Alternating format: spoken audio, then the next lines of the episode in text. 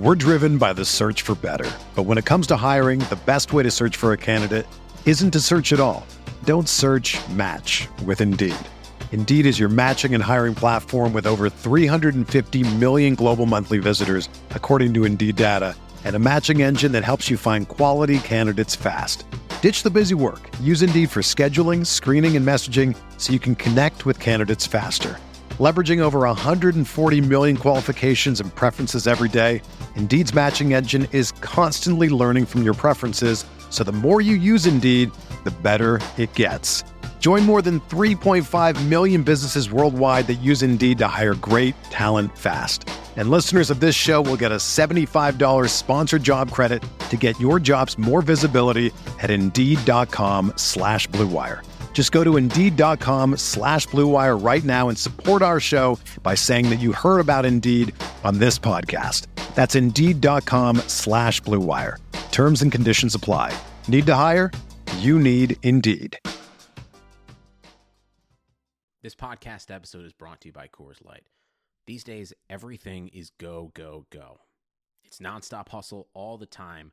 Work, friends, family expect you to be on 24 7. Well, sometimes you just need to reach for a Coors Light because it's made to chill. Coors Light is cold lagered, cold filtered, and cold packaged. It's as crisp and refreshing as the Colorado Rockies. It is literally made to chill. Coors Light is the one I choose when I need to unwind. So when you want to hit reset, reach for the beer that's made to chill. Get Coors Light in the new look delivered straight to your door with Drizly or Instacart. Celebrate responsibly. Coors Brewing Company, Golden, Colorado. Love a good deal? Sail into the season at Banana Republic Factory's Mega Labor Day Sale. Entire store 50 to 70% off. Dresses from $19.99, polos from $16.99. Find your nearest store or shop online only at Banana Republic Factory.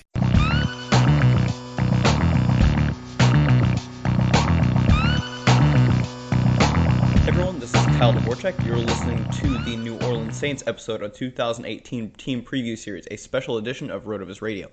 Our special guest is beat reporter Nick Underhill of the New Orleans Advocate. He covers the New Orleans Saints as a beat writer, and in this episode, he talks about what to expect from Drew Brees in what will be one of his final years of his career as he turns 40, the split between Mark Ingram and Alvin Kamara, and who should see the wide receiver 2 role next to Michael Thomas for the Saints.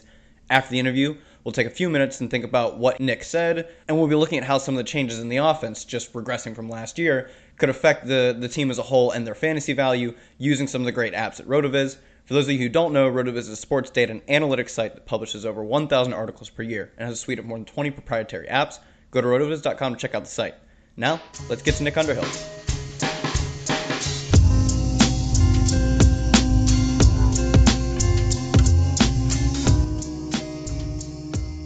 All right, I am joined by Nick Underhill. Find him at Twitter at Nick underscore Underhill of the New Orleans Advocate. Nick, how's it going?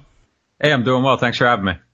Yeah, we we love to get the uh, get the reporters on the ground because we're you know up in our ivory towers of, of numbers and stats. But uh, I do think what you guys do really helps illuminate some of the things we can do. You know, in terms of seeing it as real life football and uh, and fantasy football for what we're doing. But uh, let's get right into it. I think week one, the first thing you'll notice when you watch the Saints take the field is the absence of Mark Ingram. How do you think they're planning on, you know, compensating for that for the first few weeks? And it is a contract year, so do you think he comes back, or is this the end of Mark Ingram in New Orleans? It's interesting. I, think before we knew he was suspended, I, probably would have guessed, you know, just from a team aspect, that the Saints probably went, would have went three and one during those games without him. I still think it's probably like a three and one team. You know, I, I think Alvin Kamara last year he averaged about seven carries per game if you look at the Sean Payton era, I think last year in one year in 06 or 07 with Deuce McAllister, the lead back averaged more than 14 carries per game. I don't think Kamara is going to be much higher than maybe 12 per game. He, he averaged about seven carries per game last year. I don't think they want to give him a massive expansive role. But the problem is right now, you, you kind of look at some of the other running backs that have been in camp. It's only been five days. It, it's too soon to draw any conclusions, but there's nobody that's really kind of done anything to even make you notice them for more than one play at a time, you know, and I'm just kind of looking for someone to grab my attention and that just hasn't happened yet. So maybe that running back isn't on the team right now. Maybe it, it takes some time to find out who that number two guy is going to be.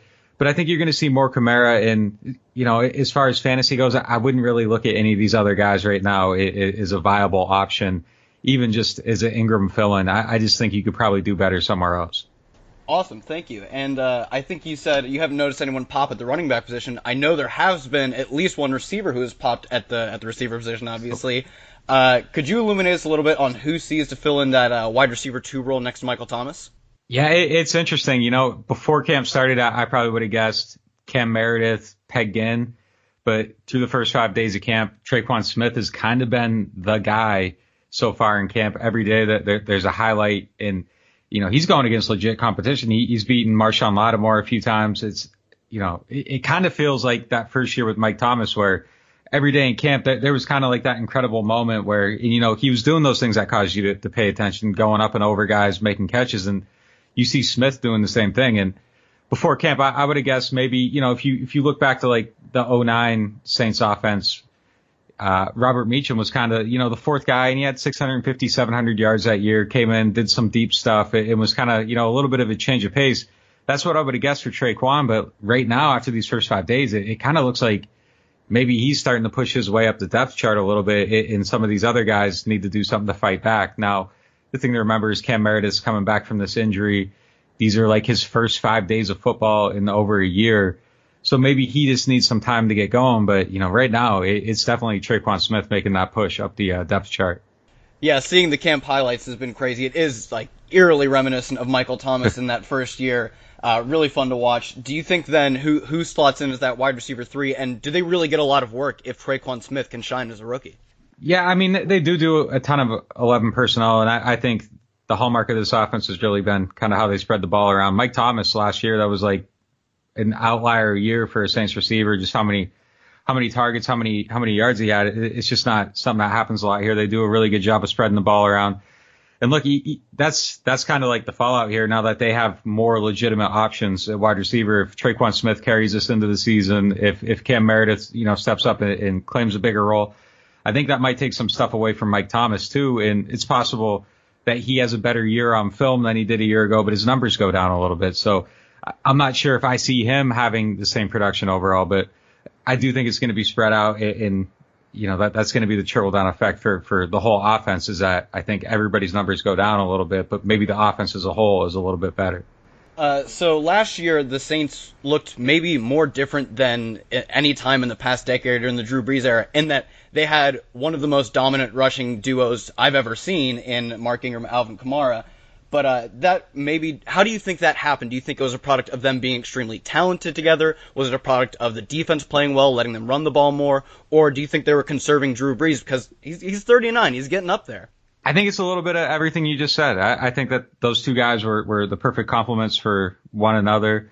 I think Kamara is just kind of really a special kind of talent, and he's he's kind of like the perfect player for Sean Payton's offense. You know, they, they tried to get it with C.J. Spiller a few years ago. Was right idea, wrong guy. Now they got the right guy and the right idea, and you kind of just see how that opens everything up. And a lot of stuff in this offense, you know, for for every pass, they have they have a play action based off it too. So I mean, you know, when they get that running game going, and defense has got to respect it, then they have things that that can just open up better windows for Brees and you know, he, he set the completion percentage record last year, and I, I don't think that's a coincidence. It's a lot of open looks. You know, like you said, he's 39. He's probably not as sharp as he was in 2006, accuracy or arm strength, but you know, as long as they keep scheming and finding ways to open up those passing lanes, he, he's going to remain effective and put up very good numbers. And as you said, the defense gets better. You can run the ball more. There's pressure taken off of everybody. And, you know, I, I think it just helped everybody flourish. And, their schedule is going to be a little bit harder this year. You know, it, last year was was kind of an unexpected rise to that level. I think I think you could have reasonably expected them to get better and shake off that you know seven and nine, seven and nine, seven and nine run, but I didn't see them going that far into the playoffs. I thought this would be the year. So I mean, it. I, I think they're going to be even better this year on defense. It's just and I think the offense is going to keep producing. The interesting thing is, is how will people adjust to that, to that running game? You saw it, like it was crazy later in the year you see defenses stacking the box to to make Brees throw, and it's like this is this is still Drew Brees, like he's still the most dangerous guy on this team, but that's kind of the way they started to uh, defend him. So I mean, more and more as they go forward, it might be it might be more pick your poison, and you know, it could be a week to week thing, but one way or another, somebody in this offense I, I think is going to eat every single week. Uh, so you brought up a few good points there that I, I want to talk about. Uh, one, it does sound like that for the most part, you still it, it's still Drew Brees still got it. They just finally had the chance with the defense with the run game to let him not throw as much. This was in terms of yards and touchdowns one I believe his lowest season in New Orleans. But like you said, completion percentage. If you look at you know maybe watch what he did on the field or just look at efficiency stats, he was Drew Brees like always almost. So I'll take it that you believe he's the same Drew Brees. But do you think the volume comes back this year? Does the defense and rushing game regress a little bit, or will they maintain this balanced attack? If the volume comes back, that means that they're a bad team again, and last year was a fluke, and all these great young players aren't ascending in their second season, and it's a disaster and then you start running the clock on, you know, when this contract's up, this, that's it for Brees. I mean, like if that volume comes back, it just means terrible things are happening to this team. So they gotta hope the volume doesn't come back. I mean, I, I know like if you're if you're setting your lineup every week, you want the Saints defense to be terrible, so Brees is throwing the ball 45 times a game. But in reality, that's a very very bad thing for this football team. So they better hope it doesn't come back. Uh, all right, so uh, I will I will pray for you that he does not score a lot of fantasy points because that means they're doing well. so uh, you mentioned that uh, you know his contract is coming up. He's 39, I believe he turns 40 this coming January. So by the end of the season, he will be that big 4-0. The Saints traded a 2019 first just to move up and get Marcus Davenport. Last year we saw them trade a second to get back into the third, get Alvin Kamara. Do you think they're making a, a late career push because he he is you know it's Father Time always wins. So do you think they're making a, a late career push for him to bring one more Super Bowl home? Yeah, I, I mean, I think so. I I think anybody can logically kind of look at it and see that they probably maybe got like two, three years to to maximize this window. I mean, nobody really knows how quarterbacks age in this era. Brady and Brees are, are going to kind of, you know, set the expectations for for everybody that comes up behind them. I, I think the game's just changed so much. The dieting, nutrition, how, how people take care of their bodies, workouts, everything healthcare. I mean, th- these guys are kind of the, the first of, of this generation to get to this point. So, I mean, do they fall off a cliff at a certain point like their predecessors or can they kind of age gracefully or push that aging process back a little bit? But I mean, you know, I, I think you got to look at it like they got two years and they are trying to do everything they can. I, I think to try to set him up to, to get that title. And then, you know, when he's done, then this core, the way they've drafted Jeff Ireland has really done a fantastic job the last few years. And if Davenport's a hit too, you know, they, they might have a good young core and be in a situation, you know, kind of like some of these other teams that you've seen kind of just plug in a quarterback and maybe they're good enough to, to be competitive and, and extend that window in another way. But yeah, I think, I think we can look at it and say they might have two years, maybe three. And then after that, who knows? Uh, earlier, you brought up something that I want to get back to. You said the Saints were one of the highest 11 personnel teams. They were also up there in 21 personnel, two running back sets. Uh, I thought it was interesting though. They were only seven, so there were six more teams that used two running backs. But I don't think anyone would argue that the Saints did not have the two best running backs. So how do you see the split between Alvin Kamara and uh, Mark Ingram? How do you see that split going when Mark Ingram comes back to the field? Yeah, see, I have no idea how to answer that because, like you mentioned before, Ingram's in the last year of his contract, and like the weird thing about this is, is that it kind of gives them like a four game window to see how valuable Ingram is to the team, and if Kamara's doing, you know, if he can handle 12, 13 carries a game eh, eh, and still have a high yards per carry, and you know, be banging it between the the, the tackles against boxes of seven, eight guys, and still do a good job, then you know, that kind of puts you in a situation where you, might start looking at Mark Ingram like, you know, may, maybe he doesn't need to be the lead guy. Maybe when he comes back, he's he's the change of pace.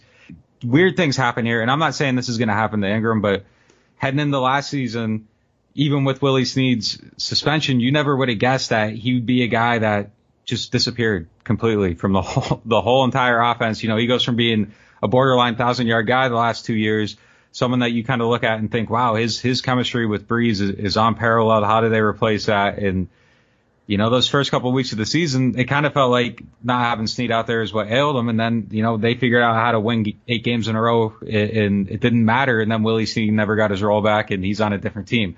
Now, I, I think Ingram's a little bit different than that, but I could see a, a scenario where they do really well without him and he has a bit role going forward. Or I could see a situ- situation where they do well those first four games and they think, you know, hey, Ingram's important to what we do. Let's get him out there and, and let him reclaim his role. But I can't sit here today and make a guess either way on, on how that's going to play out.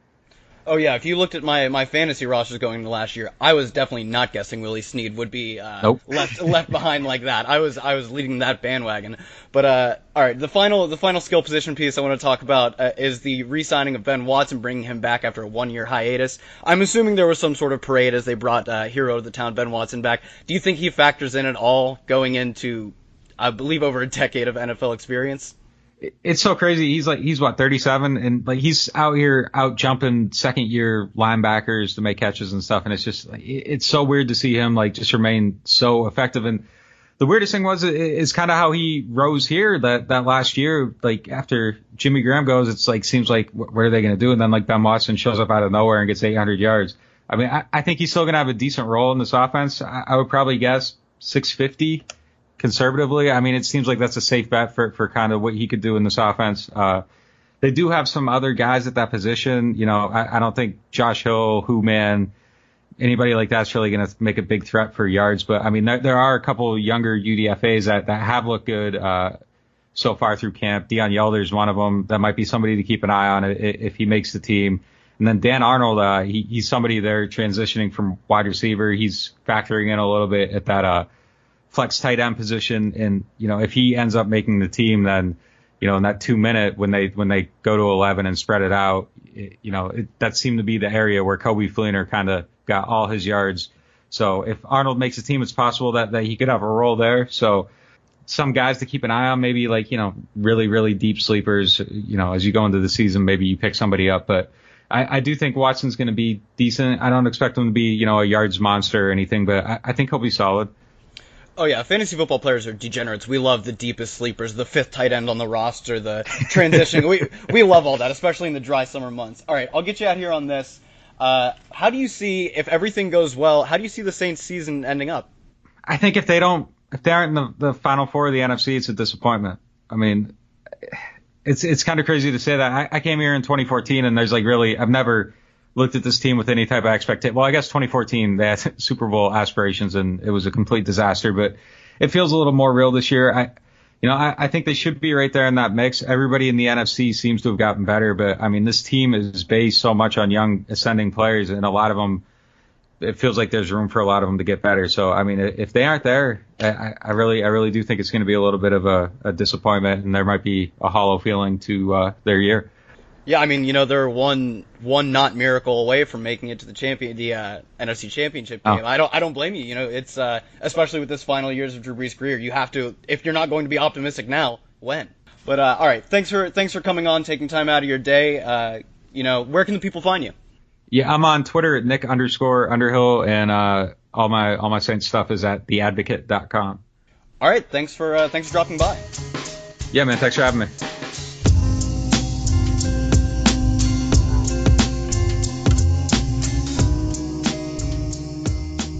That was my interview with Nick Underhill, the New Orleans Advocate. And before we get into breaking down what he said using some of the awesome RotoViz apps, as you know, the NFL season is quickly approaching, and get ready for it with a subscription to RotoViz NFL Pass, which you can get right now for 30% off.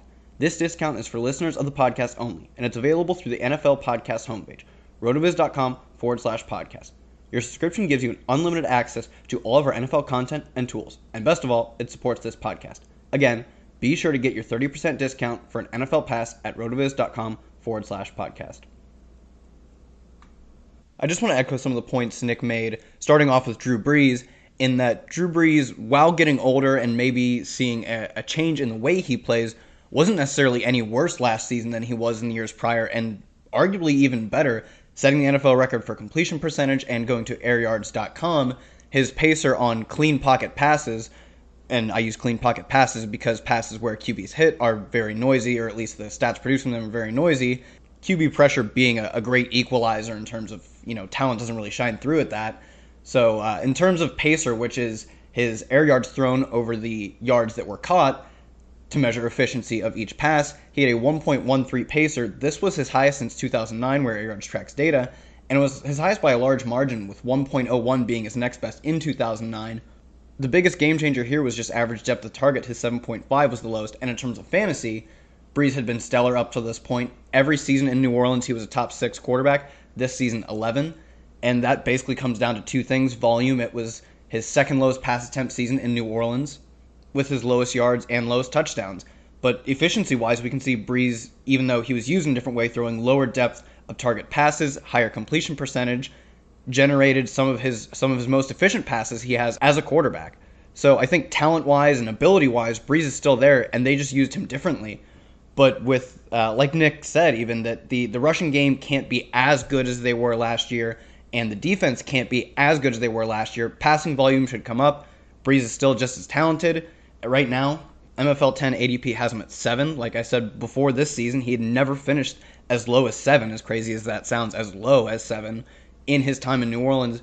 I think that's much closer to his floor than to his ceiling. Moving on to some of the receivers that Nick talked about, I want to specifically focus on Tre'Quan Smith, who has been dominating the training camp so far. And I think with Tre'Quan Smith, when talking about him, the first thing you have to mention is not him, but Michael Thomas, because Michael Thomas did something completely unprecedented for New Orleans receiver last year, which was achieve an ex- extremely high target share. For him, it was 28% in the season. The highest in the past nine years before that was 21% by Marques Colston.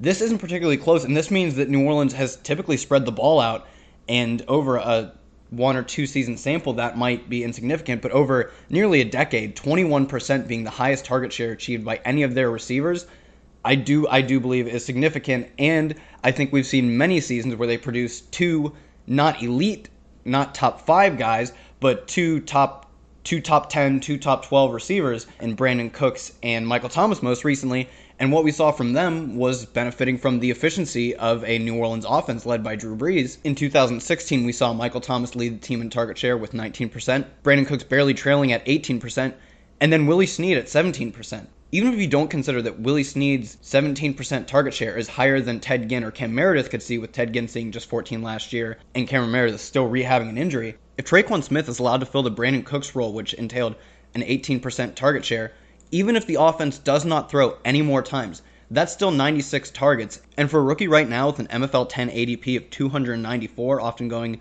in the third round of rookie drafts for Dynasty, I think he's a buy in all formats because it takes so little for him to return value. Even if the Saints offense doesn't change much, if they are able to sustain throwing the ball as little as they did last year, it just won't take a lot. All he has to do is beat out Ted Ginn, who doesn't really fit the role of a guy more than a situational deep threat, and Cam Meredith, who himself is a good player, but we still don't know if he's healthy yet. I think it's a pretty easy argument to make that Tre'Quan Smith is the best value on this team right now. Bring us to a close, I obviously have to touch on the Mark Ingram Alvin Kamara situation. And like Nick said, I'm really fading anyone that isn't those two guys right off the bat. I won't really have any Shane Vereen. I won't have any Terrence West. I was on the fence about these guys before, thinking that maybe they could fill uh, 75% or 60% of what the Mark Ingram role was last year in the first few games of the season. But with Nick saying no one is standing out, the unpredictability of who will fill that role really has me steering away from them and maybe even leaning more towards Alvin Kamara because if Nick can't tell being on the on the ground on the ground for the Saints right now, I'm not sure they have their decision made up. I'm not sure if it won't be more of just playing a hot hand for that other role while Alvin Kamara still gets his moving on to what we expect to see when they come back, I do think it's reasonable to expect the Saints to get in more neutral game script by not crushing their opponents, winning the turnover margin extensively. New Orleans was top 10 in turnovers last year. That's something that's not too sticky from year to year. I think that was one of the biggest reasons why they were able to make such an impact on defense was those big big plays in terms of recovering fumbles and getting interceptions. And that's something that I don't expect to carry year over year, as well as the rushing game being as efficient as they were. The Saints were second in league in yards per carry, and SB Nation's New Orleans affiliate had an interesting point in one of their pieces. Make sure to check this out. That they were one of the highest teams that they ran a kneeling formation, just losing a yard or two yards 20 times, much more than the next most team. If you take those plays out of it, they easily led in yards per carry. I don't think this is something that can carry over as well, even as talented as Alvin Kamara and Mark Ingram are. Being first at anything in the league is almost impossible to repeat in two years. All this should lead to them at least being somewhat more down to earth in the next season. With that being said, using the RotoViz Game Splits app, maybe my favorite app in terms of trying to learn what has happened so far and can we expect seeing going forward. Last season, the Saints played in four games that were within seven points plus or minus 12 out. The four is a small sample, but in that sample, Mark Ingram averaged 13 PPR points, and out of that sample, he averaged 19.3 PPR points. He loses over half target per game in the four games where they were close, and he loses three and a half rush attempts per game, which makes sense. The Saints played more of those games that were outside of that seven point differential in the positive end, saying that they could run the ball easily. They were up in most of those games. And for Ingram, we have the advantage of having more than just last season to look at. In his career, 47 in, 47 out of that split bears itself out to a lesser extent, but still bears itself out with 10.9 PPR points when they were close and 14 PPR points when they were not close. Right now, Ingram's ADP on MFL 10 is about in the middle of the fourth round. At that cost, I think that bakes in a lot of the risk of the Saints being in more neutral game script. Obviously, it bakes in that he won't be playing at the beginning of the season. I think that's fair value there. But the real interesting split we have here is Alvin Kamara, who actually benefited from playing in these neutral game scripts. In games of a, of a one score differential, he saw 22.7 PPR points per game. In games that weren't a one score differential, he saw 18.7 PPR points per game. The interesting note, though, is that he saw nearly identical targets and less rushes in those close games. It's possible that what this split is is more noise than anything, but overall, the split between the two backs tells me that if the Saints are going to be in a lot closer game scripts, I don't want to be having a ton of Mark Ingram, whereas Alvin Kamara is probably just neutral as a fantasy score in all these game scripts because of how well he can both run the ball efficiently and the amount of target volume he can get if they are, say, losing by a lot. That really only leaves winning by a lot out, and if they're winning by a lot, there's a good chance Alvin Kamara was involved, especially in the scoring department. So I think it is possible that Alvin Kamara may be more safe to the changes of the Saints offense that we'll see from going from last year to this year than a player like Mark Ingram is. With that being said, I think that can do it for the New Orleans Saints episode of the 2018 RotoViz Radio Team Preview Series. I've been your host, Kyle Dvorchak. Find me on Twitter at FFKyleTheKid. Thanks for tuning in.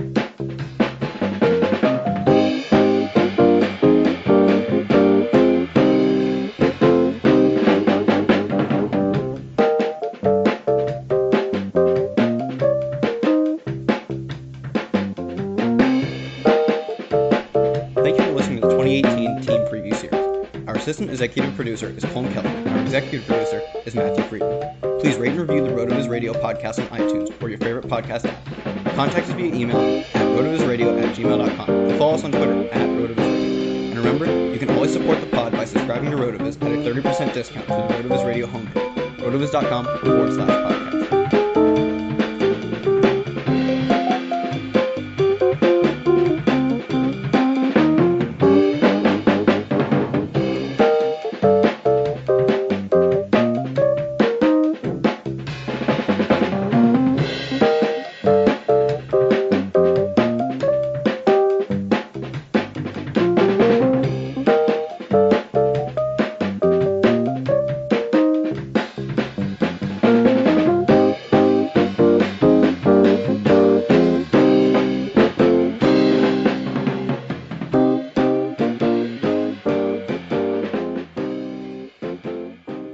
This episode is brought to you by Decoy Wines of Sonoma, California. As you gather with family and friends this summer, experience the best of wine country with Decoy by Duckhorn. Winemaker Tyson Wolf spends every vintage focused on harvesting grapes and crafting wines from the finest vineyards. Whether it's our flagship Cabernet or crisp and refreshing Rosé, Decoy has just the wine for your discerning taste. Ask for us at your local wine shop or visit decoywines.com slash celebrate to locate our wines near you. Whether you're firing up the grill, hosting an alfresco get-together, or enjoying the warm summer nights, let Decoy by Duckhorn elevate your occasion.